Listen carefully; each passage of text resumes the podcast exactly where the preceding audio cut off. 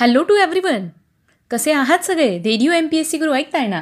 Radio M P S C Guru spreading the knowledge powered by spectrum अकॅडमीमध्ये मी R J Priya. तुम्हा सगळ्यांचं मनापासून स्वागत करते. विद्यार्थी मित्रांनो मॅसिडोनियाचा जगप्रसिद्ध सम्राट मॅसिडोनियाचा राजा फिलिप आणि त्याची पहिली राणी ऑलिम्पियस यांचा पुत्र अलेक्झांडर द ग्रेट.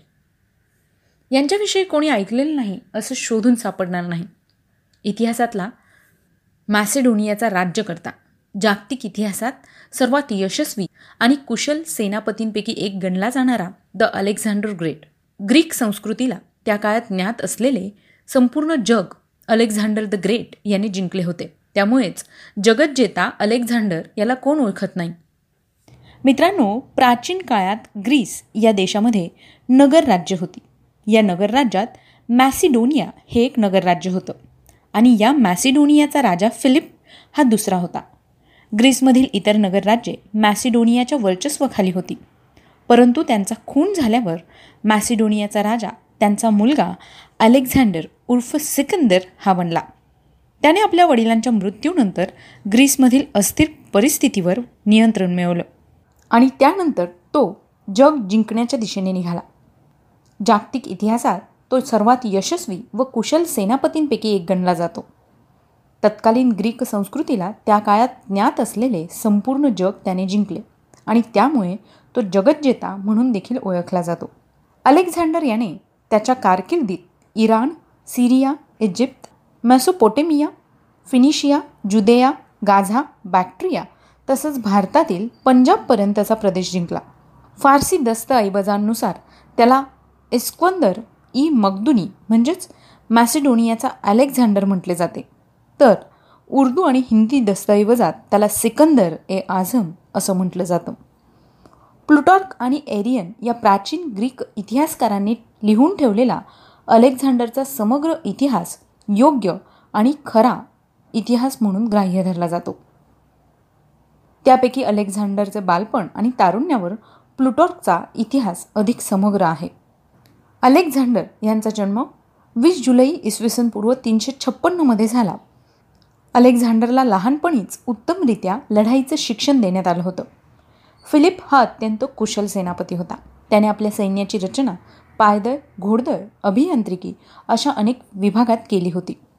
याचबरोबर कला शास्त्र राज्यकारभार यांचं योग्य ज्ञानही अलेक्झांडरला असावं अशी फिलिपची इच्छा होती. यासाठी त्याने ॲरिस्टॉटलची नेमणूक अलेक्झांडरचा गुरु म्हणून केली. तसेच होमरच्या साहित्याची गोडी अलेक्झांडरला लावली. ॲरिस्टॉटलने दिलेल्या इलियडची प्रत अलेक्झांडर सतत आपल्यासोबत बाळगत असे. ॲरिस्टॉटलने अलेक्झांडरला भौतिकशास्त्र तत्त्वज्ञान भूगोल धर्म अशा अनेक विषयांची गोडी लावली. प्लुटॉकच्या इतिहासानुसार वयाच्या केवळ दहाव्या वर्षी अलेक्झांडरने ब्युसाफिलिस या नाठा घोड्याला काबूत आणल्याची गोष्ट वाचण्यास मिळते. हा घोडा विकावयास आणला तेव्हा अत्यंत उत्तम गणला होता. परंतु तो कोणाच्याही काबूत येत नसल्याने फिलिपने तो विकत घेण्याचे नाकारले. आणि यानंतर अलेक्झांडरने ह्या घोड्याला काबूत आणण्याची फिलिपकडे परवानगी मागितली आणि त्याला आपल्या काबूत करून त्यावर स्वार होऊन दाखवले. या अतुलनीय शौर्यावर खुश होऊन फिलिपने हा घोडा अलेक्झांडरला भेट दिला. या घोड्यावरून पुढे अनेक स्वाऱ्यात अलेक्झांडरने लढाई केल्याचे सांगितले गेले आहे. यानंतर इसवी सन पूर्व तीनशे छत्तीसमध्ये ज्यावेळेला फिलिप मृत्यू पाल पावला त्यावेळेला अलेक्झांडर वयाच्या अवघ्या विसाव्या वर्षी मॅसिडोनच्या गादीवर बसला.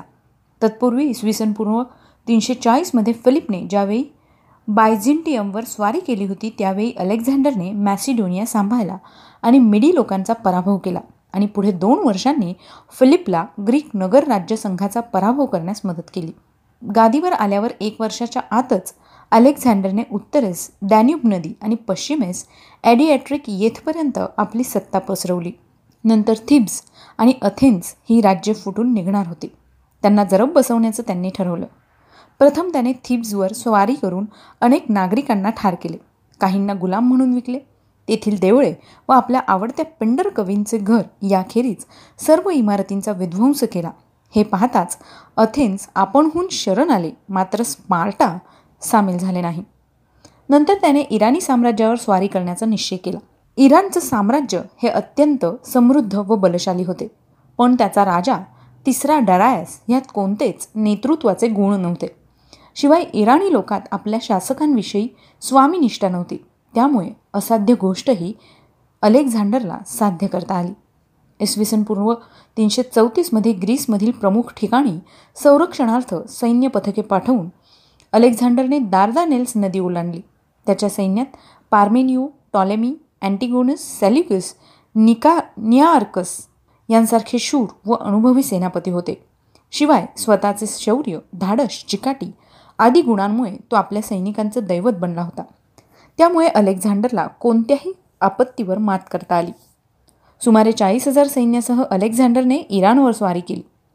डारायसने पाठवलेल्या सेनापतींचा ग्रॅनिकसच्या तीरावर पराभव करून तो सिरियाकडे वळला. तेथे इसिसच्या आखाताजवळ त्याची डरायसच्या विशाल सैन्याशी गाठ पडली. अलेक्झांडरने डरायसचा पराभव करून त्याला पळवून लावले. नंतर त्याने फिनिशियन आर्मार काबीज केले. इजिप्तवर आपला अंमल बसवून त्याने अलेक्झांड्रिया या शहराची स्थापना देखील केली. नंतर त्याने डरायसच्या गॉगिमिला येथे पुन्हा पराभव केला आणि यावेळेस मात्र डरायस रणांगणातून पळून गेला. अलेक्झांडर इराणी साम्राज्याचा अधिपती झाला.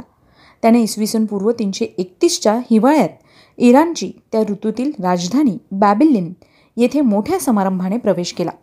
पुढे त्याने सिसा पर्सेपलिस या इतर राजधानीही काबीज करून खजिने लुटले. पर्सेपलिस येथील राजवाडा जाळून ग्रीसवर पूर्वी इराणने केलेल्या स्वारीचा सूड घेतला. तथापि अद्याप डरायस यांच्या तावडीत सापडला नव्हता. म्हणून त्याने त्याचा पाठलाग केला. दरम्यान डरायसच्या नाखुश अनुयायांनीच त्याला इसवी सन पूर्व तीनशे तीसमध्ये ठार मारून त्याचे शव अलेक्झांडरच्या स्वाधीन केले. आरंभी अलेक्झांडरचा उद्देश केवळ इराणी सैन्याचा विध्वंस करणे हाच होता. परंतु लागोपाठ मिळालेल्या विजयांमुळे साम्राज्य स्थापनेची महत्त्वाकांक्षा त्याच्या मनात उद्भवली. शिवाय ते चिरककाल टिकावे म्हणून जिंकलेल्या प्रदेशांना आपापला धर्म व सामाजिक रीतिरिवाज तसेच काही राष्ट्रीय संस्थाही त्याने आखून दिल्या. ग्रीक नगर राज्यांसारखी नगरे स्थापण्यास त्याने उत्तेजन दिले. आपल्या नावाची सोळा अलेक्झांड्रिया नगरे त्याने स्थापन केली. इराणी व ग्रीक लोकांचे संघटन करण्याकरता स्वतः डरायशच्या कन्येशी विवाह केला आणि आपल्या इतर सेनाधिकाऱ्यांना इराणी स्त्रियांशी विवाह करण्यास उत्तेजन दिले. इराणी युवकांना लष्करी शिक्षण देऊन त्यांची सैन्यात भरती केली आणि इराणी घोडेस्वारांची पथके तयार केली. स्वतः इराणी पोशाख घालणे सुरू करून इराणी लोक राजाला देव म्हणत तसे सर्वांनी आपणास मानावे आपणापुढे साष्टांग प्रणिपात करावा असा प्रचार त्याने सुरू केला. त्यामुळे मॅसिडोनियन सैनिकात असंतोष होऊन त्यांनी अलेक्झांडर विरुद्ध कट केला. तो उघडकीस आला व त्याने या लोकांना देहांत शासन केले. इसवी सन पूर्व तीनशे अठ्ठावीसमध्ये त्याने बॅक्ट्रिया व त्याच्या उत्तरेचा सँग्डिनिया हे प्रदेश जिंकले. त्याने तेथील राजकन्येशी विवाह केला आणि नंतर हिंदू कुश ओलांडून इसवी सन पूर्व तीनशे सत्तावीसच्या मे महिन्यात त्याने भारतावर स्वारी केली. भारतातील थोड्या राजांनी अलेक्झांडरला सहाय्य केले. पंजाबात त्या काळी काही छोटी राजसत्ताक राज्ये आणि काही गणराज्ये होती. त्या सर्वांनी आपल्या स्वातंत्र्याच्या रक्षणार्थ मोठ्या शौर्याने लढा दिला आणि मगच अलेक्झांडरला पुढे जाऊ दिले. त्यांच्या शौर्याची गुणगाथा तत्कालीन ग्रीक लेखकांनी गायली आहे. अलेक्झांडरने काबूल नदीच्या काठाने दोघा सेनापतींना बरेच सैन्य देऊन पुष्प कलावतीच्या राजावर पाठवले आणि स्वतः वुनार पंजखोर व स्वात या नद्यांच्या खोऱ्यातून त्यांच्या सहाय्यर्थ चाल केली. तेथे त्याला ॲस्पिसियॉय आणि असर केनॉय या गिरिवासी टवळ्यांनी सामना दिला. असरे केनॉयच्या राजा रणांगणावर पडला असता त्याच्या राणीने युद्ध चालू ठेवले. तिच्या उदाहरणाने स्फूर्ती मिळून तिथल्या सर्व स्त्रियांनी स्वातंत्र्यासाठी लढा चालू ठेवला. या लढाईत अलेक्झांडर जखमी झाला. तेव्हा रागाच्या भरात त्याने तिथल्या लोकांची कत्तल करण्याचा हुकूम दिला. ग्रीक लेखकांनी याचे सविस्तर वर्णन दिले आहे. अलेक्झांडरने अटकेच्या उत्तरेस सुमारे पंचवीस किलोमीटरवर ओहिंद येथे नावांचा पूल करून सिंधू नदी पार केली आणि तो तक्षशिलेस पोहोचला. तेथे तक्षशिलेचा राजा आंबे शरण आला पण झेलम व चिनाब यांच्यामधील प्रदेशावर राज्य करण्याचा पोरस राजाने त्यास प्रतिकार केला. दोघात झेलमच्या काठी घणघोर युद्ध झाले. पोरसचा पराभव झाला. अलेक्झांडरच्या सैन्याला भारतीयांच्या शौर्याची कल्पना आली. पोरससारखा शूर योद्धा आपला सहाय्यक असावा या हेतूने अलेक्झांडरने त्याचे राज्य त्यास परत केले आणि शिवाय आणखी पंधरा गणराज्यांचा मुलूक त्याच्या स्वाधीन केला. नंतर त्याने पुढे बियास नदीपर्यंत चाल केली. मध्ये त्याला ग्लोक निकॉय आणि कथई ऑय या गणराज्यांशी युद्ध करावे लागले. कठांबरोबरच्या युद्धात अलेक्झांडरच्या सैन्याची बरीच प्राणहानी झाली. बियास नदीला पोहोचल्यावर अलेक्झांडरच्या सैनिकांनी पुढे जाण्याचे नाकारले. बियास पार केल्यावर अलेक्झांडरच्या सैनिकांचा नंद राजाशी टक्कर त्यांना त्यावेळी द्यावी लागली. त्यांनी नंदाच्या विशाल सेनेविषयी आपल्या हेरांकडून माहिती ऐकली होती. शिवाय आठ दहा वर्षांच्या सतत युद्धामुळे ते थकून गेले होते. अलेक्झांडरने पोरसला झेलम आणि बियास नद्यांमधील प्रदेशाचा अधिपती नेमून इसवी सन पूर्व तीनशे सव्वीसच्या फेब्रुवारीत परत जाण्याचा निर्णय घेतला. अलेक्झांडर आलेल्या मार्गाने झेलम नदीपर्यंत परत गेला. नंतर त्याने त्या नदीतून एक हजार गावातून आपले काही सैन्य पुढे नेले. राहिलेले सैन्य नदीच्या दोन्ही तीरांवरून कूच करीत चालले. झेलम आणि चिनाब नद्यांच्या संगमाजवळ त्याला मालव आणि क्षुद्रुक या आयुधजीवी संघाशी सामना द्यावा लागला. मालवांच्या प्रत्येक नगरात त्याला निकराचा प्रतिकार झाला. एका नगरात पाच हजार ब्राह्मणांनी शस्त्रे धारण करून त्यांच्याशी प्राणपणाने युद्ध केले आणि त्यापैकी बहुतेक जण धारातीर्थी पडले. दुसरे एक नगर घेताना अलेक्झांडर जखमी झाला. त्यावेळी त्याच्या क्रुद्ध सैनिकांनी तेथील स्त्रिया व मुले यांची देखील क्रूर कत्तल केली. अगलसॉय नामक गणराज्याचे एक नगर घेताना तेथील सर्व पुरुषांनी शौर्याने लढून शेवटी निराश झाल्यावर आपल्या स्त्रिया व मुले यांसह अग्निकाष्टे भक्षण केली. इसवी सन पूर्व तीनशे पंचवीसच्या सप्टेंबरमध्ये अलेक्झांडर सिंधू तीरावरच्या पाटल या गावी पोहोचला. तिथून त्याने नियार्क्सच्या हाताखाली काही सैन्य देऊन त्याला जलमार्गाने पाठवले व स्वतः स्थलमार्गाने बलुचिस्तानातून इराणातील स्युसा येथे इसवी सन पूर्व तीनशे चोवीसमध्ये पोहोचला. जाताना त्याच्या सैन्याची फार हानी झाली. आणि स्युसा येथे तो मरण पावला. अलेक्झांडर अकरा जून इसवी सन पूर्व तीनशे तेवीसमध्ये मरण पावला. अलेक्झांडर हा जगातील अद्वितीय योद्धा आणि सेनानायक होता. त्याचे साहस अचाट होते आणि कल्पनाशक्ती विलक्षण होती. स्वदेशापासून हजारो मैल अंतरावरच्या अज्ञात प्रदेशात त्याने अचाट पराक्रम करून विजय मिळवले.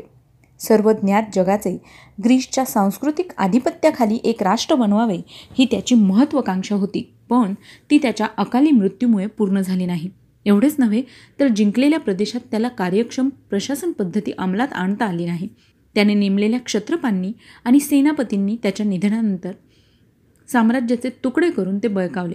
तर काही क्षत्रपांना तेथील लोकांनी हाकलून लावून आपले स्वातंत्र्य पुन्हा प्रस्थापित केले. अलेक्झांडरच्या स्वारीने भारताचा पश्चिमेकडील देशांशी निकटचा संबंध येऊन व्यापार आणि सांस्कृतिक देवाणघेवाण सुरू झाली. बॅक्ट्रिया येथे ग्रीकांची वसाहत स्थापली होती. अफगाणिस्तानामध्ये यवनांची बरीच वस्ती होती आणि तेथे ग्रीक भाषा प्रचलित होती. हे अलीकडे प्रकाशात आलेल्या कंदहार जवळच्या ग्रीक आणि ॲरेमाईक भाषातील अशोकाच्या लघुप्रस्तर लेखांवरून स्पष्ट दिसते. अलेक्झांडरच्या स्वारीमुळे वायव्य पंजाब आणि सिंध या प्रांतातील अनेक गणराज्यांचा विनाश झाला. त्यामुळे पुढे मौर्यांचे साम्राज्य या प्रदेशात पसरणे सुलभ झाले. चंद्रगुप्त मौर्य पंजाबात अलेक्झांडरला भेटला होता असे ग्रीक इतिहासकार सांगतात. त्याने त्याच्या उदाहरणावरून साम्राज्य स्थापनेची स्फूर्ती घेतली असे देखील सांगितले जाते. अलेक्झांडरच्या बरोबर आलेल्या सेनापतींनी व ग्रीक लेखकांनी लिहिलेल्या ग्रंथावरून भारताविषयी बरीच माहिती पाश्चात्य देशात पसरली आणि पुढील काळात भारताचे सिरिया मॅसेडोनिया इजिप्त आदी देशांशी राजनैतिक संबंध सुरू झाले. तर मित्रांनो अशा या जगज्जेता Alexander the great Sikandar Sikandar ए आझम यांचा आज जन्मदिवस आहे. त्याच निमित्ताने आज आपण त्यांच्या जीवनकार्याविषयी माहिती जाणून घेतली. मला खात्री आहे की ही माहिती तुम्हाला नक्कीच आवडली असेल. तेव्हा मित्रांनो आम्हाला तुमचे फीडबॅक ऑडिओ किंवा मेसेज करून पाठवायला विसरू नका. त्यासाठीच आमचा व्हॉट्सअप क्रमांक आहे शहाऐंशी अठ्ठ्याण्णव शहाऐंशी अठ्ठ्याण्णव ऐंशी म्हणजेच eight six nine eight eight six nine eight eight zero श्रोते हो मी आर जे प्रिया तुम्हा सगळ्यांची रजा घेते. पुन्हा भेटूया उद्याच्या व्यक्तिविशेष या सत्रात एका नवीन व्यक्तीची जीवनगाथा ऐकण्यासाठी. तोपर्यंत काळजी घ्या सुरक्षित राहा आणि ऐकायला विसरू नका radio M P S C Guru spreading the knowledge powered by spectrum academy hello to everyone me R J Priya radio M P S C Guru spreading the knowledge powered by spectrum अकॅडमीमध्ये तुम्हा सर्वांचं मनापासून स्वागत करते. विद्यार्थी मित्र मैत्रिणींनो मला सांगा जर आपण एखाद्या फळाचं झाड लावलं म्हणजे उदाहरणार्थ आंबा सीताफळ पपई जांभूळ यांच्या बियांचं रोपण केल्यानंतर आंब्याच्या झाडाला आंबाच येणार आहे. किंवा इतर झाडांना सुद्धा तेच फळ येणार आहे. यावरून मला तुम्हाला इतकंच सांगायचं आहे की प्राणी असो अथवा वनस्पती किंवा मग माणूससुद्धा यांच्यातील गुणधर्म पुढील पिढीत संक्रमित होत असतात. म्हणजेच मागील पिढीकडून पुढील पिढीकडे होणाऱ्या गुणधर्माच्या संक्रमणाची प्रक्रिया. आता हेच बघा ना आपल्यातसुद्धा आपल्या आईवडिलांचे गुणधर्म असतात. मग त्यात आपण आपल्या आईवडिलांसारखं दिसणं असू देत त्यांच्यासारखी बॉडी लँग्वेज असू दे किंवा मग त्यांच्यातून आलेल्या बऱ्याचशा गोष्टी आपल्याकडे अणुवंशिकतेने येत असतात. आता तुम्हाला प्रश्न पडला असेल की हे सगळं मी तुम्हाला का सांगते? जेव्हा की हे तुम्हाला माहिती आहे तर मित्रांनो मागील पिढीकडून पुढील पिढीकडे होणाऱ्या गुणधर्माच्या संक्रमणाची प्रक्रिया ही सर्वात प्रथम ज्या शास्त्रज्ञांनी शोधली आणि ज्यांना फादर ऑफ जेनेटिक्स असं म्हटलं जातं असे ग्रेगर जोहान मेंडेल. यांच्याच विषयी आज आपण सविस्तर माहिती जाणून घेणार आहोत. कारण वीस जुलै हा त्यांचा जन्मदिवस. मित्रांनो या शास्त्रज्ञाने केलेलं संशोधन हे संपूर्ण मानवजातीला अतिशय फायदेशीर ठरलेलं आहे. वनस्पतींच्या संकरित जाती हा आधुनिक शेतीतला महत्त्वाचा भाग आहे. जास्त उत्पादन मिळवण्यासाठी संकरित जातींचा वापर मोठ्या प्रमाणावर केला जातो. पण या संकरित जातींचं मूळ एकोणीसाव्या शतकातील ग्रेगर जोहन मेंडेल यांनी केलेल्या संशोधनात आहे. असं म्हटलं तर चुकीचं ठरणार नाही. प्राणी असो अथवा वनस्पती त्यांच्यातील गुणधर्म पुढील पिढीत कसे संक्रमित होतात हे शोधून काढणं त्यावेळी महत्त्वाचं आणि खूप आव्हानात्मक होतं. मागील पिढीकडून पुढील पिढीकडे होणारी गुणधर्माच्या संक्रमणाची प्रक्रिया सर्वात प्रथम शोधणारे शास्त्रज्ञ ग्रेगर जोहन मेंडेल. यामुळेच त्यांना फादर ऑफ जेनेटिक्स असं संबोधलं गेलं. पूर्व ऑस्ट्रिया देशाचा भाग असलेल्या आणि आत्ता चेक रिपब्लिकमध्ये समाविष्ट असलेल्या एका खेड्यात एका बागायतदाराच्या कुटुंबात ग्रेगर मँडेल यांचा जन्म वीस जुलै अठराशे बावीस रोजी झाला. आल्मिट्स येथील तत्त्वज्ञानाच्या संस्थेत दोन वर्ष शिक्षण घेतल्यानंतर अठराशे त्रेचाळीसमध्ये ते मोरेव्हियातील ब्रुनो येथील सेंट ऑगस्टिन पंथाच्या मठात दाखल झाले. या ठिकाणी धर्मशास्त्रावरील शिक्षण घेण्याबरोबरच त्यांनी कृषी फलसंवर्धन व द्राक्षवेलीची लागवड या विषयांचा अभ्यास केला. अठराशे सत्तेचाळीसमध्ये त्यांना धर्मगुरू पदाची दीक्षा देण्यात आली व काही काळ त्यांनी जुन्या बारणा मठात विकार म्हणून काम केले. इनायमो येथील माध्यमिक शाळेत त्यांनी अठराशे एकोणपन्नासपासून काही काळ ग्रीक भाषा व गणित या विषयांचे बदली शिक्षक म्हणून अध्यापन देखील केले. पुढे अठराशे पन्नास साली ते रीतसर शिक्षक होण्याच्या प्रमाणपत्र परीक्षेला बसले. पण यामध्ये ते अनुत्तीर्ण झाले. नंतर अठराशे एक्कावन्न ते त्रेपन्न या कालावधीत मठप्रमुखांनी मेंडेल यांना व्हिएन्ना विद्यापीठात भौतिकी रसायनशास्त्र गणित वनस्पती विज्ञान व प्राणीविज्ञान या विषयांच्या अध्ययनासाठी पाठवले. अठराशे चोपन्नमध्ये ते बॅर्ना येथे परतले व तेथील तांत्रिक विद्यालयात त्यांनी नैसर्गिक विज्ञानाचे अठराशे अडुसष्टपर्यंत अध्यापन केले. तथापि शिक्षकी पेशाचा परवाना मिळविण्याच्या परीक्षेत त्यांना अखेरपर्यंत यश लाभले नाही. अठराशे अडुसष्टमध्ये त्यांची बॅर्ना मठाच्या ॲबॅट पदावर नेमणूक झाली. मेंडेल यांच्या वेळी आणि तत्पूर्वीही वनस्पती व प्राणी यांच्या जातीत कृत्रिम संकरणाने इच्छित संकर मिळवण्यात यश आले होते.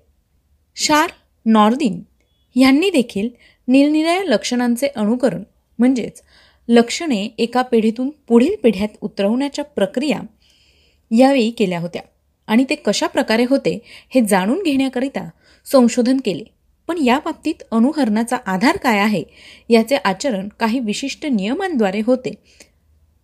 आणि ते कसे होते याबद्दल कुणालाही माहीत नव्हते. मेंडेल यांनी ज्यावेळी अनुवंशिकतेवर अठराशे छप्पन्न साली काम सुरू केले त्यावेळी त्यांनी पिढ्यानपिढ्या ही अनुवंशिकता कशा प्रकारे पुढच्या पिढीत जाते हे समजण्यासाठी काय करायला पाहिजे यासाठीची भूमिका स्पष्ट केली. आणि त्यानंतर त्यांनी वाटाण्यावर प्रयोग करायला सुरुवात केली. प्रत्येक पिढीत वाटाण्याच्या झाडांची संख्या मोठी असण्याची दक्षता घेतली. अठराशे छप्पन्न ते त्रेसष्ट या कालावधीत त्यांनी वाटाण्याच्या एकूण अठ्ठावीस हजार झाडांच्या संशोधनाकरिता उपयोग केला असावा असा अंदाज वर्तवण्यात आला आहे. मित्रांनो शेतकरी वर्गाला हजारो वर्षांपासून माहीत होते की जनावरे आणि वनस्पतींचे संकर प्रजाती काही उपयुक्त गुणधर्मांना हातभार लावू शकतील.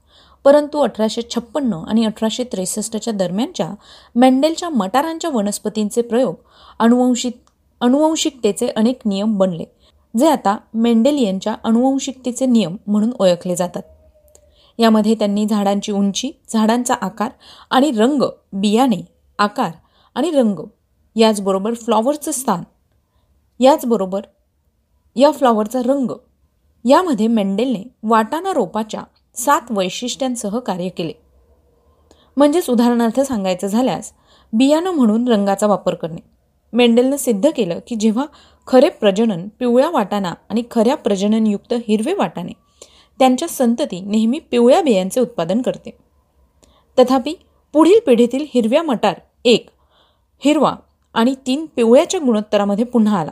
म्हणजेच एका पिढीचे गुणधर्म हे दुसऱ्या पिढीकडे संक्रमित झाले असे म्हणता येईल. अठराशे बासष्टमध्ये बॅर्ना येथे शास्त्रीय विचारांची देवघेव करण्यासाठी नॅचरल सायन्स सोसायटी स्थापन केली गेली व तेथील कार्यक्रमात मेंडेल क्रियाशील भाग घेत असत. या मठातील ग्रंथालयात त्यांनी कृषी उद्यानविद्या वनस्पती विज्ञान इत्यादी शाखांमध्ये नव्याने प्रसिद्ध होणाऱ्या ग्रंथांची सतत भर घालून आपल्या प्रयोगाची पद्धती दिशा व साध्य हे निश्चित केले. अठराशे एकोणसाठमध्ये चार्ल्स डार्विन यांच्या origin of species by natural selection या ग्रंथाचे त्यांनी वाचन केले आणि यामुळे ते बरेच प्रभावित झाले. मेंडेल यांचे प्रयोग तत्पूर्वी बरीच वर्ष सुरू असल्याने त्यांनी आपल्या संशोधनपर निबंधाचे वाचन नॅचरल सायन्स सोसायटीपुढे आठ फेब्रुवारी अठराशे पासष्ट रोजी केले आणि त्यावेळी वनस्पती संकर हेच आपले संशोधन क्षेत्र असल्याचं त्यांनी स्पष्ट केलं. इतकंच नव्हे तर संकरानंतर मिळालेल्या भिन्न संकरजांची संख्या व भिन्न पिढ्यातील वैकल्पिक लक्षणांच्या अनुहरणातील सांख्यिकीय निश्चिती या बाबींवर त्यांचे कार्य तसे पहिलेच होते.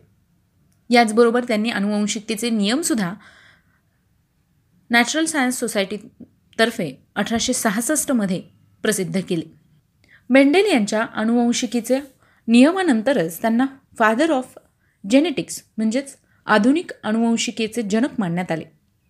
मेंडेल यांनी त्यांचे उत्कृष्ट संकर प्रयोग निरनिराई सात लक्षणे दाखविणाऱ्या वाटाण्याच्या प्रकारांवर केले. यामध्ये उंच व खुजेपणा बियांचा रंग त्यांचा आकार खोडावरील फुलांचे स्थान इत्यादी लक्षणे त्यांनी या प्रयोगासाठी विचारात घेतली होती. प्रयोगातील निष्कर्षांचे स्पष्टीकरण वनस्पती व प्राणी यांमध्ये एका पिढीतून दुसऱ्या पिढीत लक्षणांचे संक्रमण हे कारकांच्या जोडीतर्फे होते या आधारावर त्यांनी केले. या बाबतीत जे नियम त्यांनी सिद्ध केले त्यांना मेंडेलचे नियम म्हणून ओळखलं जातं. तसं बघायला गेलं तर अनुवंशशास्त्रात म्हणजेच जेनेटिक्समध्ये मोठी प्रगती झाली तरी देखील त्यांचे हेच नियम ह्या शास्त्राला पायाभूत ठरलेले आहेत. अनुवंशिकतेचे एकक कारक असून त्यांना स्वतंत्र अस्तित्व असते. दोन कारकांचे मिश्रण होऊन त्यांच्या स्वतंत्र अस्तित्वाचा लोप होत नाही हे मेंडेल यांनी प्रथम सिद्ध केले. आता ह्याच कारकांना जीन म्हणून देखील संबोधतात. जोडीतील एक कारक प्रभावी असून दुसरा अप्रभावी असतो. मेंडेल यांनी तत्कालीन प्रसिद्ध वनस्पतीशास्त्रज्ञ कार्ल विल्यम्स फोन नॅगली यांच्या सूचनेवरून हिरॅशियम या वनस्पतीवर अनुवंशिकतेसंबंधी प्रयोग केले तसेच मधमाशीवर देखील केले. पण ह्या दोनही बाबतीत त्यांनी प्रस्थापित केलेल्या नियमांचे अनुसरण न होता निराळीच फलिते मिळाली. त्यामुळे ते निराश झाले. पुढे अठराशे अडुसष्टमध्ये मठाचे ॲबेट झाल्यावर त्यांना प्रशासकीय जबाबदाऱ्यांमुळे संशोधनाला पुरेसा वेळ मिळण्याचा झाला व ऑस्ट्रेलियन सरकारशी मठाच्या कराबाबत त्यांचा वादही उपस्थित झाला. या सर्व कारणांमुळे ते नंतर संशोधन करू शकले नाहीत. पण आजही अनुवंशशास्त्रात प्राथमिक नियम शोधून काढण्याचं सर्व श्रेय ग्रेगॉर मॅन्डेल यांना जातं. मित्रांनो सहा जानेवारी अठराशे चौऱ्याऐंशी रोजी त्यांचा मृत्यू झाला. मित्रांनो वनस्पती आणि प्राण्यांमध्ये असणारे जीन्स एका पिढीकडून दुसऱ्या पिढीकडे कशा पद्धतीने संक्रमित होतात याविषयीची सविस्तर माहिती आणि याविषयीचा शोध आपल्याला मेंडेल यांनी परिचित करून दिला. चला तर मग मित्रांनो मी आलजे प्रिया तुम्हा सगळ्यांची रजा घेते. पुन्हा भेटूया व्यक्तिविशेष या सत्रात अशाच एका व्यक्तीची जीवनगाथा ऐकण्यासाठी. तोपर्यंत काळजी घ्या सुरक्षित राहा आणि ऐकायला विसरू नका. Radio M P S C Guru spreading the knowledge powered by spectrum academy